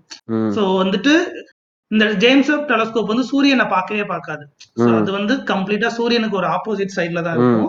சோ அது பார்க்கக்கூடியது வந்து சூரியனுக்கு ஆப்போசிட் சைடு. இந்த இதோட வெப்பமா இருந்தாலும் சரி, இதோட ஒளியா இருந்தாலும் சரி, இதை வந்து ஃபுல்லா வந்துட்டு இந்த செயல் வந்து பிளாக் பண்ணிரும். சோ இது வந்து பிளாக் பண்றதுல வந்து பாத்தீங்கன்னா, இந்த செயலே பாத்தீங்கன்னா ஒரு 5 லேயர்ல இருக்கும். ஒவ்வொரு லேயரும் வந்துட்டு டிஃப்ரெண்ட் விதமான அந்த கோட்டிங்கா இருக்கட்டும் எல்லாமே பண்ணி அந்த லேயர்ஸ் இருக்குல்ல ப்ரோ, அந்த லேயர்ஸ் என்னன்னு தெரியுமா? அதோட திக்னஸ் வந்துட்டு 0.05 mm. ஆமா, நம்மளோட அந்த ஹேரை விட கம்மியானது. டேய் சரியான புடுசுரா. என்ன காப்டான், அந்த அந்த லேயர் பண்ணிருக்கிற அந்த எலமெண்ட் பேர் வந்து காப்டான். அது மேல வந்துட்டு அதுக்கு மேல வந்து அலுமினியம் கோட்டிங் பண்ணிருப்பாங்க. ஆமா, இப்போ இந்த ஃபர்ஸ்ட் வந்துட்டு இருக்கிற 2 லேயர் இருக்குல்ல, அதோட அலுமினியம் கோட்டிங் பிளஸ் ஒரு சிலிகான் கோட்டிங் இருக்கு அதுல. ஆமா ஆமா, அப்பதான் வந்துட்டு அதோட சன்ரேஸ் வந்துட்டு கரெக்டா இது பண்ண முடியும். அது மட்டும் இல்லாம இப்ப ஏன் இவ்வளவு தின்னா இருக்கு அப்படின்னு கேட்டேன்னு வச்சுக்கேன், அதை மடிக்கணும்ல. அதை யோசிச்சு மடிக்கிறப்ப வெளியே வர்றப்ப கிழிஞ்சிடக்கூடாது. என்ன இத்துணுண்டு ரொம்ப பயங்கரமா தின்னான ஒரு மெட்டீரியல் வேற சொல்றாங்க. ஆனா இதோட ஸ்ட்ரென்த் வந்துட்டு சரியான ஸ்ட்ரென்த், அதனாலதான் யூஸ் பண்ணிருக்காங்க ஹை குவாலிட்டி பிளாஸ்டிக். ஆமா சரியா, இந்த ஷீட்ஸ் இருக்குல்ல, இது வந்துட்டு ஒரு பயங்கரமான ஒரு அட்ராக்டிவ் ஃபீச்சரா இருந்தாலும் உண்மையிலேயே கண்ணை கவரக்கூடிய விஷயங்கள் என்னை பொறுத்தவரை என்ன அந்த ஹெக்ஸகனல் மிரர்ஸ், என்ன அந்த கோல்டன் மிரர்ஸ். அதை நீ பார்த்தாலே அப்படின்னு இருக்கும் உனக்கு. என்ன அந்த மிரர், இந்த மிரர்ஸ் இருக்குல்ல ப்ரோ, அந்த மிரர்ஸ் வந்துட்டு அந்த மிரர்ஸ் அவங்க மவுண்ட் பண்ணியிருக்கிற டெக்னாலஜி கிரேசி. அந்த மிரர்ஸே முரட்டு கிரேசி, அந்த மிரர்ஸோட சைஸும் கிரேசி, அதை அவங்க எப்படி அங்கே மடிச்சு கொண்டு போனாங்கன்றதும் கிரேசி. என்ன இது ஒரு இன்சேன் ஐடியா. $10 பில்லியன் செலவு பண்ணியிருக்காங்க மொத்த ஐடியாவுக்கும். அந்த மிரர்ஸ் வந்துட்டு இப்போ 18 மிரர்ஸ் இருக்கு ப்ரோ. அதில் 18 மிரர்ஸ். அந்த 18 மிரர்ஸ் வந்துட்டு இப்போ ஹெக்ஸகன் என்ன ஷேப் அப்படின்னா, ஒரு மிரரோட சைஸ் என்னன்னா, இப்ப இந்த சைஸ் வந்து நாங்க டென்னிஸ் கோர்ட்னு சொல்றோம், அதோட சைஸ் என்னன்னா ஒரு மிரரோட சைஸ் வந்துட்டு 1.32 மீட்டர். அப்படின்னா ஒரு 6 அடிக்கிட்ட வருமா? மாப்பிள 6 அடி வராது மாப்பிள, 6 அடி 180 ஒரு 4 அடி வருமா? 4 அடி வரும், 4 அடி வரும். அதாவது ஒண்ணு ஒரு மிரர் அது மாதிரி 18 மிரரை வந்து அப்படியே ஜாயின் பண்ணி வச்சிருப்பாங்க. ஒரு தேன் கூடு மாதிரி. தேன் கிடைக்குமா? கிடைக்கும். அந்த தேன் கூடுல இருக்கிற அந்த வடிவம் தான் அந்த வடிவம், ஒரு ஹெக்ஸாகனல் வடிவம். அது எப்படி இருக்கு தெரியுமா? சொல்றேன். இப்ப ஒரே மிரர் வந்துட்டு உன்னால அங்க மவுண்ட் பண்ணி கொண்டு போக முடியாது. என்ன ஃபுல்லா ஒரே மிரர் கொண்டு போக முடியாது. அதனால என்ன பண்றா மடிச்சா ரவுண்டா யோசிச்சு பாரு எப்படி கொண்டு போற, தலையெல்லாம் வச்சு கொண்டு போகணும். சரி, என்னன்னா இந்த ஹெக்ஸாகனல் மிரர்ஸ் வந்து ஒன்று மடிக்கிறது, இன்னொன்று என்னன்னா அந்த மிரர்ஸ் எல்லாம் மவுண்ட் பண்ணியிருக்காங்க இல்ல, அது ஒரு சரியான complicated electro mechanical system bro. என்ன அது வந்துட்டு அந்த 18 மிரர்ஸே நீ மூவ் பண்ணலாம் சின்ன, புரியுதா? மூவ் பண்ணிட்டு அது கரெக்டா அந்த இப்ப பயங்கரமா நீ தூரத்துல இருக்கேன்னா ஃபோட்டான்ஸ் வந்துட்டு ரொம்ப கம்மியா இருக்கும். என்ன when you are observing அந்த ஃபோட்டான்ஸ் எல்லாம் ரொம்ப மினிமலா தான் வரும். ஆனா அதனால நீ ஃபோட்டான்ஸ் எல்லாம் லூஸ் பண்ண முடியாது. புரியுதா? அதனால எந்த அளவுக்கு இப்ப ஒரு கம்பேரிசன் சொல்றேன் பாரு. இப்ப மழை பெய்யுது, நீ ஒரு பக்கெட்ல பிடிக்கணும், நீ நிறைய தண்ணி வேணும்னா என்ன பண்ணணும்? பெரிய பக்கெட்டா வைக்கணும், நிறைய பக்கெட் வைக்கணும், பெரிய பக்கெட்டா வைக்கணும். என்ன அதே கான்செப்ட் தான் இங்கேயும். எதுக்கு அவ்வளவு பெருசா இருக்குன்னா பெரிய பக்கெட்டு சரியா, எந்த அளவுக்கு போட்டான்ஸை கேப்சர் பண்ண முடியுமா கேப்சர் பண்ணி அதை கரெக்டா. ஏன் வந்துட்டு அந்த கீழே இருக்கிற மோட்டர்ஸை பத்தி சொன்னேன்னா அது எந்த இதையுமே மிஸ் ஆக விடாம கரெக்டா மிட் பாயிண்ட்ல கேப்சர் பண்ணிடுறேன் எல்லாத்தையுமே, புரியுதா? அது 6 மோட்டர்ஸ் வந்து எந்த அளவுக்கு சென்சிட்டிவ் தெரியுமா. அது வந்துட்டு இப்போ ஒரு நம்ம முடி இருக்குல்ல, முடி அதை விட வந்துட்டு 1/10,000 times மைனர் மூவ்மெண்ட் பண்ண முடியாதுனால, புரியுதா? பயங்கரமான ஒரு ப்ரிசைஸ் மூமெண்ட். அப்படின்னா யோசிச்சு பாரு எந்த அளவுக்கு ஒரு காம்ப்ளிகேட்டடான ஒரு எலக்ட்ரோ மெக்கானிக்கல் சிஸ்டம் அது. என்ன இதுல வந்துட்டு இருக்கிற பார்ட்ஸ் எல்லாமே பயங்கரமான ஒண்டர் தான் ப்ரோ. என்னன்னா இந்த லான்ச் வெஹிக்கிள் இதை கேரி பண்ணி போறது, அதுக்கப்புறம் அங்க வந்து நீங்க நியர் இன்ஃப்ராரெட்ல வந்துட்டு கேப்சர் பண்ற அந்த போட்டான்ஸ் இருக்குல்ல, த்ரூ போட்டான்ஸ் அதை வந்துட்டு ப்ராசஸ் பண்றதுக்கான இமேஜ் ப்ராசஸிங் சிஸ்டம் என்ன, அதுக்கப்புறம் நான் இந்த கண்ணாடியை இப்ப திருப்புறதுக்கு சொன்ன எலக்ட்ரோ மெக்கானிக்கல் சிஸ்டம் என்ன, அதுக்கப்புறம் வந்துட்டு கூலிங் சிஸ்டம் அது ஒரு பயங்கரமான காம்ப்ளிகேட்டட் சிஸ்டம் என்ன, அதுக்கப்புறம் மிரர் இன்சேன், மிரரும் பயங்கரமான இன்சேன், அதுக்கப்புறம் சன்ஷீல்டு. இது எல்லாமே சேர்த்து கரெக்டா வேலை செய்யணும். வேலை செஞ்சாதான் உனக்கு கிடைக்கும் போட்டோ, இல்லைன்னா 10 பில்லியன் நக்கிட்டு போயிருச்சு, அவ்வளவுதான், ஒண்ணும் பண்ண முடியாது. ஏய் காசெல்லாம் வாங்கிட்டு போய் நீங்க என்ன பண்ணீங்க, காணாம போச்சுங்க, என்ன சொல்ற, அது அப்படியே பறந்து போயிருச்சு. யோசிச்சு பாரு ப்ரோ, அப்பெல்லாம் நடந்தா என்ன நடக்கும்.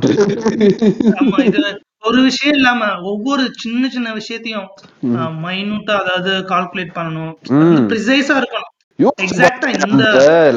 லான்ச் பண்ற டைம்ல இருக்கிறப்போ அவங்க அங்க எந்த அளவுக்கு அவங்க சைக்கிள் எந்த அளவுக்கு ஒரு ஆங்ஸைட்டில இருந்திருப்பாங்க, பைத்தியம் பிடிச்சு சுத்திக்கிட்டு இருந்திருப்பாங்க.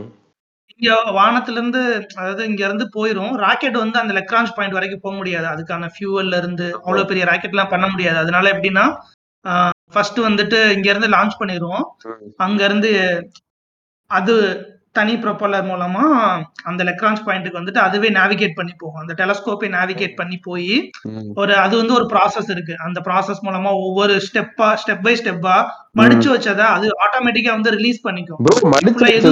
டே 7ல இருந்தே தரக்க ஆரம்பிச்சிரும் அந்த செயில்ஸ், அந்த கீழே அந்த ஹீட் ஷீல்ட் இருக்குல்ல, அந்த அந்த அந்த கீழே கர்ச்சீப் துணி மாதிரி பெருசா அது வந்துட்டு லான்ச் பண்ணி 7 daysலயே தரக்க ஆரம்பிச்சிரும்.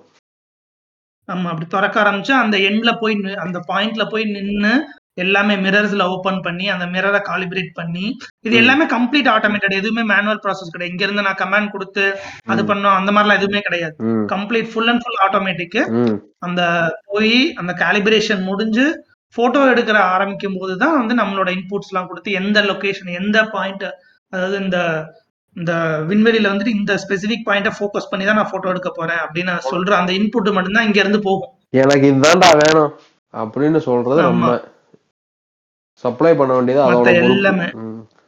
ஆமா ஆமா சரி. இப்ப அந்த மிரர் இருக்குல்ல, அந்த மிரர் வந்துட்டு அத பத்தி கொஞ்சம் நம்ம பேசி ஆகணும். பயங்கரமா எனக்கு மிரர் வந்துட்டு கண்களை கவர்ந்து விட்டது, என்னுடைய நெஞ்சை கொள்ளையடித்து விட்டது. கிரிஞ்சு கிரிஞ்சு ஏன்னா ப்ரோ இப்ப அந்த மிரர்ஸ் இருக்குல்ல, அந்த மிரர்ஸ் வந்துட்டு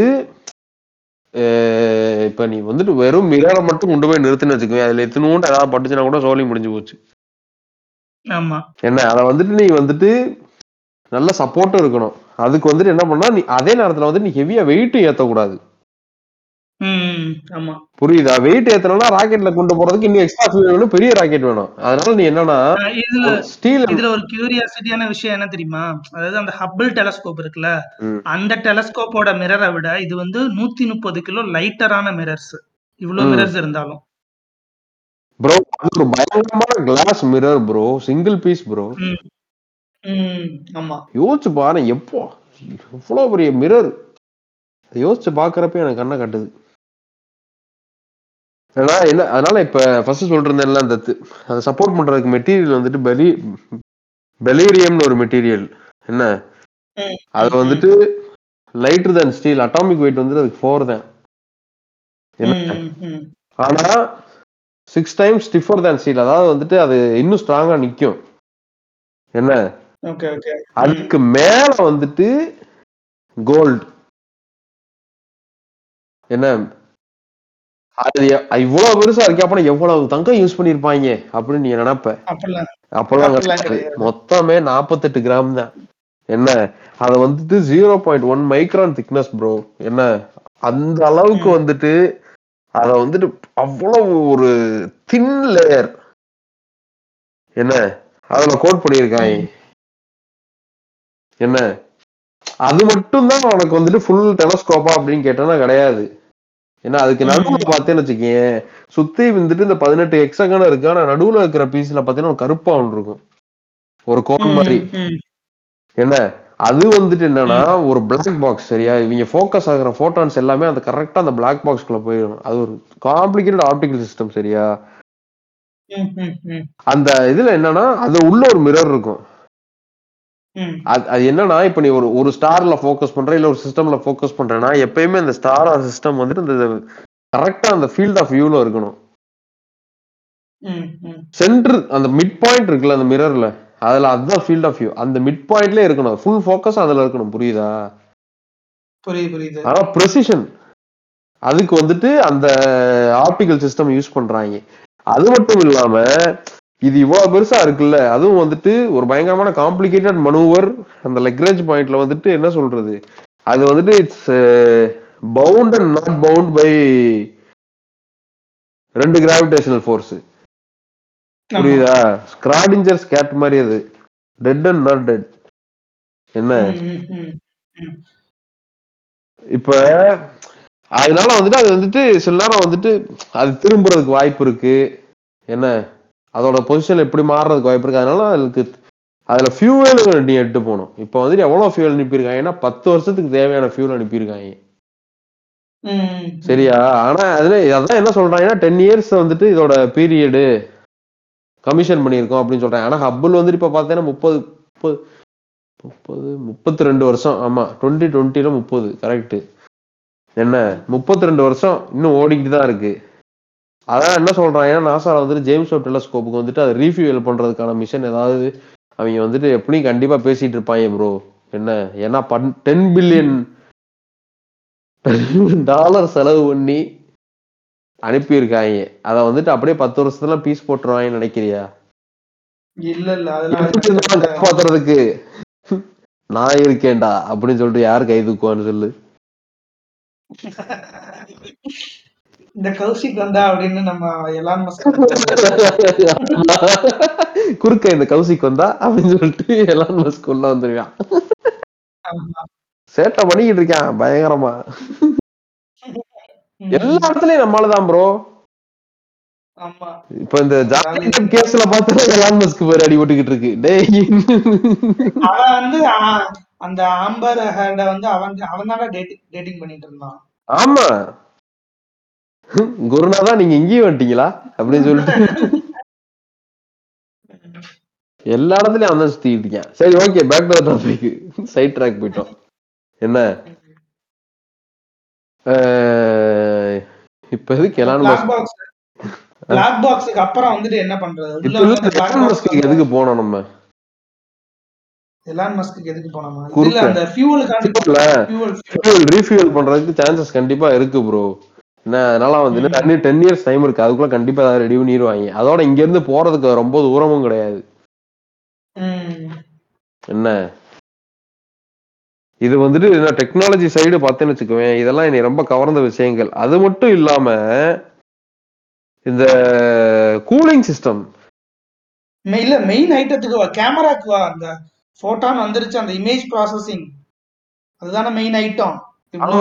இவ்ளோ சுத்தி இருக்கிற எல்லாம் வந்துட்டு அந்த இப்ப நாங்க சொல்ல போற இந்த ஐட்டத்தை சப்போர்ட் பண்றதுதான் வந்துட்டு அந்த சுத்தி இருக்கிற எல்லாமே மிரர்ல இருந்து செயல் எல்லாமே வந்துட்டு இந்த விஷயத்துக்காண்டிதான் நடக்குது. இப்ப போட்டோன வந்து அந்த பிளாக் பாக்ஸ் கேப்சர் பண்ணிட்டு அதை வந்துட்டு ஒரு இமேஜா கன்வெர்ட் பண்றதுக்கான, அது வந்து அந்த ஒரு டேட்டாவா கன்வெர்ட் பண்றதுக்கான சிஸ்டம் தான் அதுக்கடுத்து இருக்கிற அந்த ஒரு அதாவது கேமரானே சொல்லலாம். அதை பத்தி நீ சொல்லு. அதான் ஃபர்ஸ்ட் வந்து அது வந்து டிஃப்ரெண்ட் லேயர்ஸ் இருக்கு. ஃபர்ஸ்ட் வந்துட்டு நிர்கேம் அப்படின்னு, அது வந்து எப்படின்னா நார்மல் ஒரு போட்டோ எடுக்கிற மாதிரி ஒரு விஷயம் வைங்க. சோ அந்த மாதிரி ஒரு விஷயத்துல வந்துட்டு அந்த நிர்கேம்ங்கிறது வந்து ஒர்க் ஆகும். அதுக்கு அடுத்த லேயர் பார்த்தீங்கன்னா நிர்ஸ்பெக். ஸோ இது என்னன்னா இந்த நிர்கேம் வந்து ஒரு குறிப்பிட்ட விசிபிள் லைட்ஸ், அதாவது அந்த இன்ஃப்ராரெட்ல வந்துட்டு இன்ஃப்ராரெட்லயே ஒரு குறிப்பிட்ட அளவுக்கு தான் பார்க்கும், அதுவே வந்து ஃபுல் எக்ஸ்டெண்டுக்கு பார்க்காது. ஸோ அது மூலம் மட்டும்தான் பார்க்க முடியும். இந்த நிர்ஸ்பெக் என்ன பண்ணும்னா இதோட மெயின் ஒர்க் என்ன அப்படின்னா, இப்போ வந்துட்டு நார்மலா வந்துட்டு நீங்க ஒரு போட்டோ வந்து ஒரு பெரிய லைட் இருக்கிற ஒரு, அதாவது நிறைய லைட்ஸ் இருக்கிற ஒரு இதை பாக்குறீங்க அப்படின்னா சில கண்ணுக்கு தெரியாத விஷயம் தான், அதாவது ரொம்ப ஃபெயிண்டான லைட்டா இருக்கும், அதாவது அந்த லைட்டே வந்து ரொம்ப கம்மியா டல்லா தெரியும். அந்த டல்லா தெரியறத வந்து பிரைட்டா பண்ணோம்னா அந்த சுத்தி இருக்கிற லைட் எல்லாம் வந்துட்டு அன்வான்ட் லைட்ஸ் எல்லாம் நம்ம வந்து ஆஃப் பண்ணா மட்டும்தான் இந்த விஷயம் வந்து தெரியும். ஸோ இது என்ன பண்ணும்னா, அதாவது எப்படின்னா இப்போ நார்மலா வந்து போட்டோல அந்த கேமரால போட்டோ எடுக்கும்போது ஷட்டரை வந்து ரொம்ப நேரம் ஓபன் பண்ணி வச்சா அந்த லைட்ஸ் நிறைய வரும். அது மூலமா நம்ம நிறைய விஷயங்களை கேப்சர் பண்ணலாம். அந்த சேம் பிரின்சிபல் தான் இது வந்து. இப்போ நம்ம பில்லியன் இயர்ஸ்க்கு முன்னாடி இருக்கிறத வந்து நம்ம கேப்சர் பண்ணோம்னா ஒரு 100 மணி நேரம் அப்படி அந்த ஷட்டரை திறந்தே வச்சிருந்தேன்னா கேப்சர் பண்ணலாம். அந்த அளவுக்கு வந்துட்டு நமக்கு வந்துட்டு என்ன சொல்றது, டைம் வந்து நமக்கு கிடையாது. சோ அதனால என்ன பண்ணனும்னா இது வந்து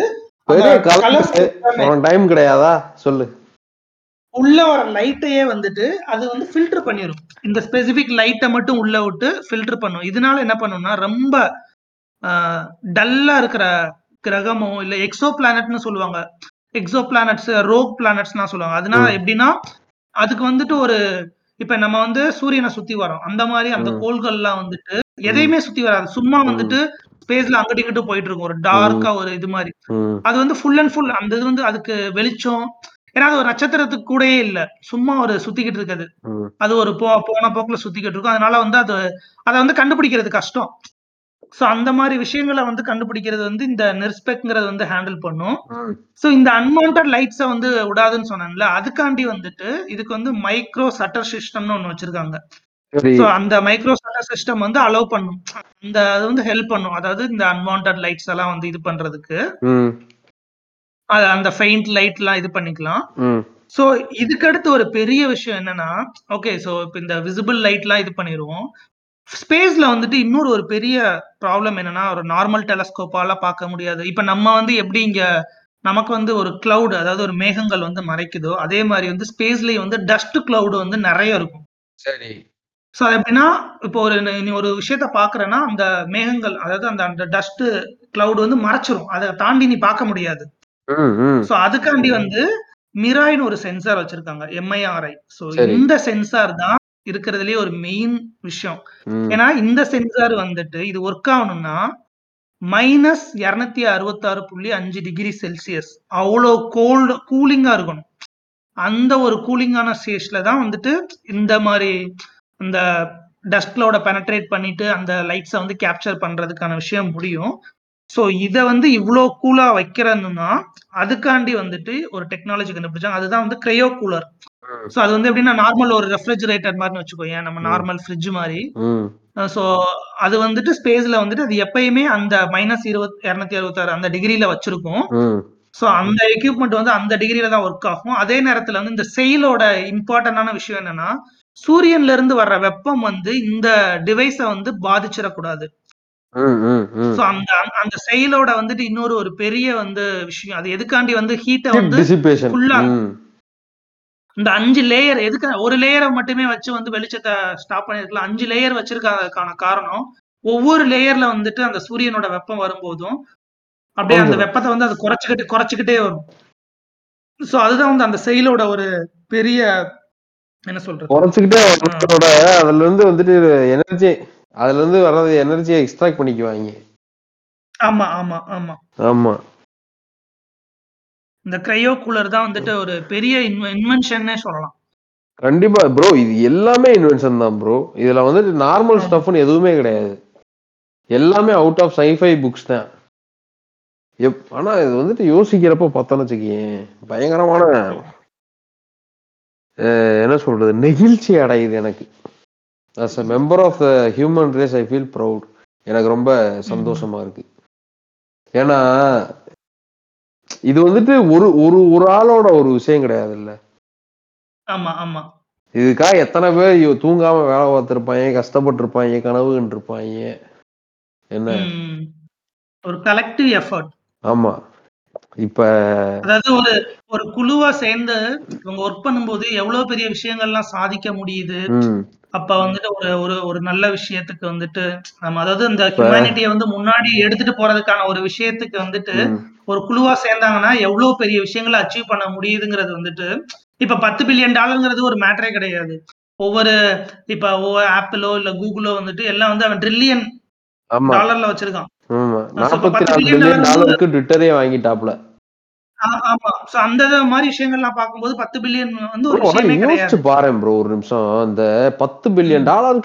என்ன மாதிரி ஒரு மேட்டரை கொண்டு போய் எங்க போய் நிறுத்தி இருக்கானுங்க. இவனுக்கு $44 பில்லியன் செலவழிச்சு ஒருத்தன் ட்விட்டர் வாங்கியிருக்கான். அப்பனா அதை வச்சு என்ன பண்ணிருக்கலாம். ஆனா அது வந்து என்ன சொல்றது, கம்பாரிசன் ஒரு ஸ்டூபிட் கம்பாரிசன் தான். இதுவும் அதுவும் ஈக்குவல் கிடையாது. பட் யோசிக்கிறேன் ஜஸ்ட் தாட் சொல்லு ஒரு கலெக்டிவ் எஃபர்ட்டா வந்து ஒரு ஹியூமன்ஸ் வந்து ஒரு கலெக்டிவா ஒரு ஹியூமனிட்டியை முன்னாடி எடுத்துட்டு போறதுக்கான ஒரு விஷயத்துல இறங்கினா அது வந்து எவ்வளோ ஒரு வெற்றி அடையுங்கிறதுக்கு வந்துட்டு இந்த ஜேம்ஸ் வெப் டெலஸ்கோப் வந்துட்டு ஒரு ஒரு எடுத்துக்காட்டு. இல்ல என்னன்னா ஒரு ஒரு பயங்கரமான ஒரு பிலாசபி அப்படின்னு இல்லை, ஒரு நல்ல ஒரு ரியலைசேஷன் இருக்கு. இப்ப நம்மளும் இந்த part of the whole cosmos, நம்மளும் வந்துட்டு இந்த பேரண்டத்தின் ஒரு சின்ன துகள். என்ன இப்ப வந்து நம்ம வந்து நமக்கு ஒரு கான்சியஸ்னஸ் இருக்கு, சரியா? இந்த கான்சியஸ்னஸ் வந்துட்டு யூனிவர்ஸ் வந்துட்டு அதோட கண்கள் வழியா அதையே பாக்குற மாதிரி தான். புரியுதா? இதுல வந்துட்டு ஒரு பயங்கரமான ஆழமான ஒரு அழகும் இருக்கு, ஒரு சோகமும் இருக்கு. ஏன்னா இப்ப ஹியூமன் ஸ்பீசிஸ்ன்னு பார்த்தேன்னு வச்சுக்குவேன், இப்ப நம்ம இன்ட்ரா கேலக்டிக் டிராவல் இல்லைன்னா இன்ட்ரா பிளானட்டரி டிராவலை வந்துட்டு நம்ம ஃபிகர் அவுட் பண்ணிட்டோம்னா நம்ம எஸ்கேப் இல்லைன்னா முடிஞ்சிச்சு சீனு. என்ன இது வந்துட்டு ஒரு பெரிய டைம் பீரியடும் கிடையாது compared to 13.8 billion years after big bang. என்ன அது ஒரு பெரிய டைம் பீரியடும் கிடையாது. அதுல இருக்கிற ஆழம் ஒரு சின்ன ஒரு என்ன சொல்றது, அந்த பெரிய டைம் ஃப்ரேம்ல பாத்தீங்கன்னா அந்த இடத்துல டைம் வந்துட்டு உனக்கு ஒரு மேட்டரே இல்லாம ஆயிரும். ஒரு பிளிக் ஆஃப் என்ன ஒரு சின்ன சொடக்கு போற நேரம் தான், சொடக்கு மேல சொடக்கு போடுது. அதே மாதிரிதான் டப்பு டுப்பு டப்பு டப்பு லைட்டு சுவிட்ச் ஆன் பண்ணி உடனே ஆஃப் பண்ணேன்னா அந்த ஒரு சின்ன பிளிக் வரும்ல, அதுல எல்லாமே முடிஞ்சு போயிடும். இதுதான் ஒரு ஆழமான சோகம். ஆனா அதுல ஒரு அழகு இருக்கு, ஏன்னா இது நடக்குது. என்ன இன்னொன்னு என்னன்னா இப்ப எதுவுமே இல்லாத இடத்துல இருந்து இவ்வளவு பெரிய ஒரு ஒரு கேலக்சி ஒரு பெரிய ஒரு சொல்றது மொத்த யூனிவர்ஸுமே உருவாயிருக்குன்னு நினைக்கும் போது இட்ஸ் அன்இமேஜினபிள்னே கூட சொல்லலாம். அது எவ்வளவு பெருசுங்கிறத வந்து ஒரு நீ இமேஜினே பண்ண முடியாது. ஆனா அது விரிவடைஞ்சுக்கிட்டே இருக்கு. இப்ப நீ அது வந்து எவ்வளவு பெருசுன்னு தெரியணும்னா நீ யூனிவர்ஸ்க்கு வெளியே நின்னாதான் நீ இவ்வளவு பெருசுன்னு தெரியும். இதுல இருந்து என்னன்னா இந்த மல்டிவர்ஸ் அந்த மாதிரி எல்லாம் போனோம்னா ஒவ்வொரு யூனிவர்ஸ் எப்படி தனித்தனியா இருக்கு. ஏன்னா மல்டிவர்ஸ் மேட்னஸ் இப்பதான் ரிலீஸ் ஆயிருக்கு, எல்லாரும் போய் பாருங்க. அவரு ஒரு $200 ஆயிட்டாரு போல.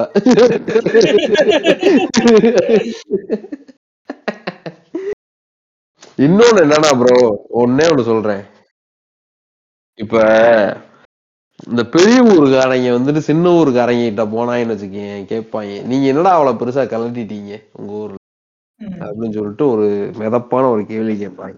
அதுக்கு அவங்க வந்துட்டு நாங்கெல்லாம் இது பண்ணிருக்கோம்டா அப்படின்னு சொல்லிட்டு அவங்க வெயிட் அதை கட்டினா பயங்கரமா அவங்க பாத்துருக்கணும்டா அப்படின்னு சொல்லிட்டு பீஸ் போட்டுருவாங்க.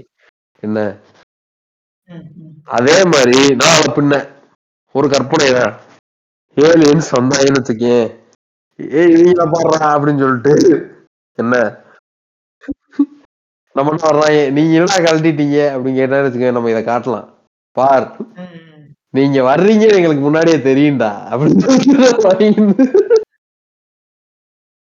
என்ன அப்படிலாம் சொல்ல முடியுமான்னு தெரியல. ஏன்னா நம்ம பாக்குற தூரம் வந்துட்டு எவ்வளவு தூரம் அப்ப பாக்க போறோம்.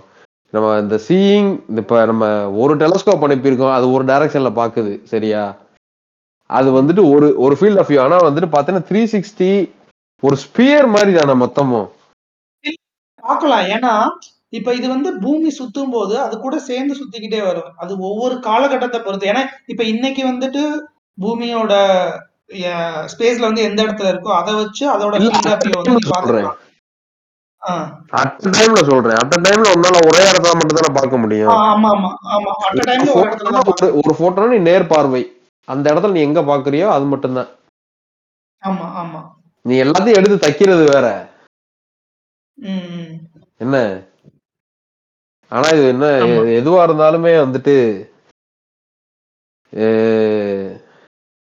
this is a proud effort by the human species.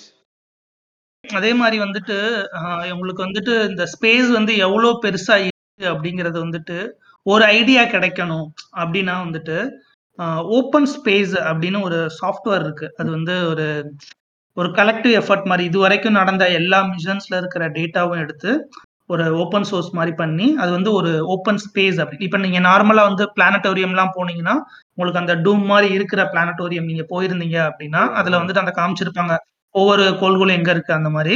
அது மாதிரி அந்த ஓப்பன் ஸ்பேஸ் அப்படிங்கிற சாஃப்ட்வேர் அது இன்னும் beta version. OpenSea NFT OpenSea கிடையாது, ஓப்பன் ஸ்பேஸ். ஓப்பன் ஸ்பேஸ் அந்த சாஃப்ட்வேர்ல நீங்க போனீங்கன்னா நீங்க அந்த மொத்த யூனிவர்ஸுமே வந்துட்டு நீங்க உங்களோட மவுஸ் வீல வச்சு நீங்க முன்னாடியோ பின்னாடியோ போய் பாத்துக்கலாம். அதாவது இவ்வளவு வருஷத்துக்கு இப்போ ஒரு 50 வருஷத்துக்கு முன்னாடி எப்படி இருந்துச்சு, இப்ப எப்படி இருக்கு, பூமி இப்ப இந்த டயத்துல எங்க சுத்திக்கிட்டு இருக்கு, அது மாதிரி என்டையர் யூனிவர்ஸையும். அதாவது இப்ப வரைக்கும் நம்ம அப்சர்வ் பண்ணிருக்கிற நம்ம வந்து இந்த ஹப்பிள் டெலஸ்கோப், இந்த டீப் ஸ்பேஸ் மிஷன்ஸ், இந்த மாதிரி எவ்வளவு மிஷன்ஸ் அனுப்பிச்சிருக்கோமோ இந்த மிஷன் மூலமா கலெக்ட் பண்ண எல்லா விஷயத்தையும் அந்த சாஃப்ட்வேர் மூலமா நீங்க பாத்துக்க முடியும். நாங்க அந்த லிங்க் வந்து கீழ போட்டு விட்டுறோம். ஆமா, இந்த ஓபன் ஸ்பேஸ் சாஃப்ட்வேரோட லிங்க் போடுறோம். நீங்க அதை வந்துட்டு உங்களோட சிஸ்டம்ல இன்ஸ்டால் பண்ணி பார்க்கலாம். இது வந்து ஒரு அமேசிங் ஒரு சாஃப்ட்வேர்னே சொல்லலாம். மொத்த யூனிவர்ஸ் அதுல வந்து ஒரு டிராவல் ஆப்ஷன் இருக்கு. நீங்க ஒரு இடத்துல இருந்துட்டு ஒரு 10 பில்லியன் வருஷத்துக்கு பின்னாடி போகணும் அப்படின்னா உங்களால போக முடியும். அங்க இருந்து ஒரு டிராவல் பண்ணி நீங்க எப்படி பூமிக்கு வரணும்னா அது எவ்வளவு தூரம் ஆகும், எவ்வளவு டைம் ஆகும், எல்லாமே வந்து ஒரு சிமுலேஷன் மாதிரி இல்லாம இது அக்யூரேட் டேட்டா. இது வரைக்கும் நம்ம கலெக்ட் பண்ண எல்லா டேட்டா வச்சு பண்ண ஒரு சாஃப்ட்வேர். நீங்க கண்டிப்பா பாருங்க. ஓபன் ஸ்பேஸ் ப்ராஜெக்ட் அப்படின்னு நீங்க ஓபன் ஸ்பேஸ் ப்ராஜெக்ட்னு கொடுத்தாலே வரும். openspaceject.comலயே இருக்கும் அது. இல்லடா இது ஓபன் சோர்ஸா இல்லையாடா? இது ஓபன் சோர்ஸ் தான். அந்த சாஃப்ட்வேர் பேர் வந்து ஓபன் ஸ்பேஸ் ப்ராஜெக்ட். நாங்க லிங்க் கீழ போட்டுறோம் bro, போட்டுறோம். ஆமா, ஓகே. சரி, இப்போ வந்துட்டு ஜேம்ஸ் வெப் டெலஸ்கோப்பை பத்தி நாங்க பயங்கரமா உள்ள புகுந்து ஒரு சுத்தி காஸ்மோஸ் எவ்வளவு பியூட்டிஃபுல்லான ஒரு விஷயம், அதையே நம்ம பார்க்கணும் அப்படின்னு நம்ம பேசிகிட்டு இருந்தோம். இப்போ வந்துட்டு நான் ஒரு கடைசியாக ஒரு கோட் சொல்ல போகிறேன். நான் வந்துட்டு கார்ல் சாகனோட ஒரு கோட், ஆனால் இங்கிலீஷில் தான் இருக்கு என்கிட்ட. பரவாயில்லையா? பரவாயில்ல, நான் சொல்கிறேன். இது ஒரு பெரிய கோட்டு, இந்த பேல் ப்ளூ டாட் அப்படின்னு சொல்லிட்டு கார்ல் சாகனோட கோட்டு. அதை நீங்கள் ஃபுல்லாக வேணும்னா அதை எடுத்து நீங்கள் படிங்க. அது வந்து பேல் ப்ளூ டாட் அப்படிங்கிறதுனா என்னன்னா அப்படின்னா அதாவது காசினி தானே அந்த மிஷனு, இல்ல வாயேஜர் மிஷன். ஸோ வாயேஜர் மிஷன்ங்கிறது தான் வந்து இப்ப நம்ம ஹியூமன் ரேஸ்லயே வந்துட்டு அதிக நாளா இப்ப அதாவது நம்ம ஒரு ஹியூமன் பண்ண ஒரு விஷயம் வந்து ஸ்பேஸ்ல வந்து அதிக நாள் இருக்கிறது. அந்த சூரிய குடும்பத்தெல்லாம் தாண்டி அதாவது சூரியனோட ஈர்ப்பு விசையை தாண்டி ஒரு விஷயம் இன்டர்ஸ்டெல்லர் ஸ்பேஸ்ன்னு சொல்லுவாங்க. அந்த ஸ்பேஸ்ல வந்து போயிட்டு இருக்கிற ஒரு மிஷன் தான் வந்து வாயேஜர் மிஷன். ஸோ அந்த வாயேஜர் மிஷன் வந்துட்டு தாண்டி போயிட்டு இருக்கும்போது அதோட கேமரா ஃபங்க்ஷனாலிட்டி வந்து ஸ்டாப் ஆக போகுது, அதாவது கம்ப்ளீட்டா வந்து முடிய போகுது. ஏன்னா அதை வந்து கேமரா வந்து நம்ம ஆஃப் பண்ணாதான் அந்த மிஷனை இன்னும் கொஞ்ச நாள் எக்ஸ்டெண்ட் பண்ணிக்க முடியுங்கிற சுச்சுவேஷன்ல இந்த கார்ல் சேகன் வந்துட்டு நம்ம இப்ப பூமி இருக்கிற இதை வந்து ஒரு போட்டோ வேணும் அப்படின்னு கேட்டு எடுத்த போட்டோ தான் வந்துட்டு அந்த பேல் ப்ளூ டாட்ங்கிறது. ஆமா, அத பத்தி ஒரு பியூட்டிஃபுல்லான அந்த போட்டோ பாத்தீங்கன்னா ஒரு பெரிய ஒரு யூனிவர்ஸ்ல வந்துட்டு நம்ம ஒரு சின்ன ஒரு ப்ளூ கலர்ல இருக்கிற ஒரு புள்ளி மாதிரி இருக்கும். சோ நீங்க அது பாத்தீங்கன்னா உங்களுக்கு வந்துட்டு நம்ம எவ்வளவு சின்னதா இருக்கும் அப்படிங்கிறது இந்த விண்வெளியில இந்த யூனிவர்ஸ்ல வந்துட்டு நம்ம எவ்வளவு சின்னதா இருக்கும் அப்படிங்கிறது வந்து உங்களுக்கு தெரியும். சோ அதுதான் இந்த பேல் ப்ளூ டாட்ங்க பின்னாடி இருக்கிற ஒரு பியூட்டிஃபுல் ஸ்டோரி. அதுல இருந்து வந்துட்டு நான் ஒரு சின்னதா ஒரு பாகத்தை படிக்கலாம்னு இருக்கேன். படிங்க. அதுல என்னன்னா the last paragraph என்ன அதுல வந்துட்டு it has been said that astronomy is a humbling and character building experience. There is perhaps no better demonstration of the folly of human conceits than this distant image of our tiny planet. To me, it underscores our responsibility to deal more kindly with one another and to preserve and cherish the pale blue dot, the only home we've ever known. இதோட இந்த பாட்காஸ்டை நான் முடிச்சுக்கிறேன். மற்றதை உங்களுடைய இமேஜினேஷனுக்கு நான் விட்டுறேன். Peace out.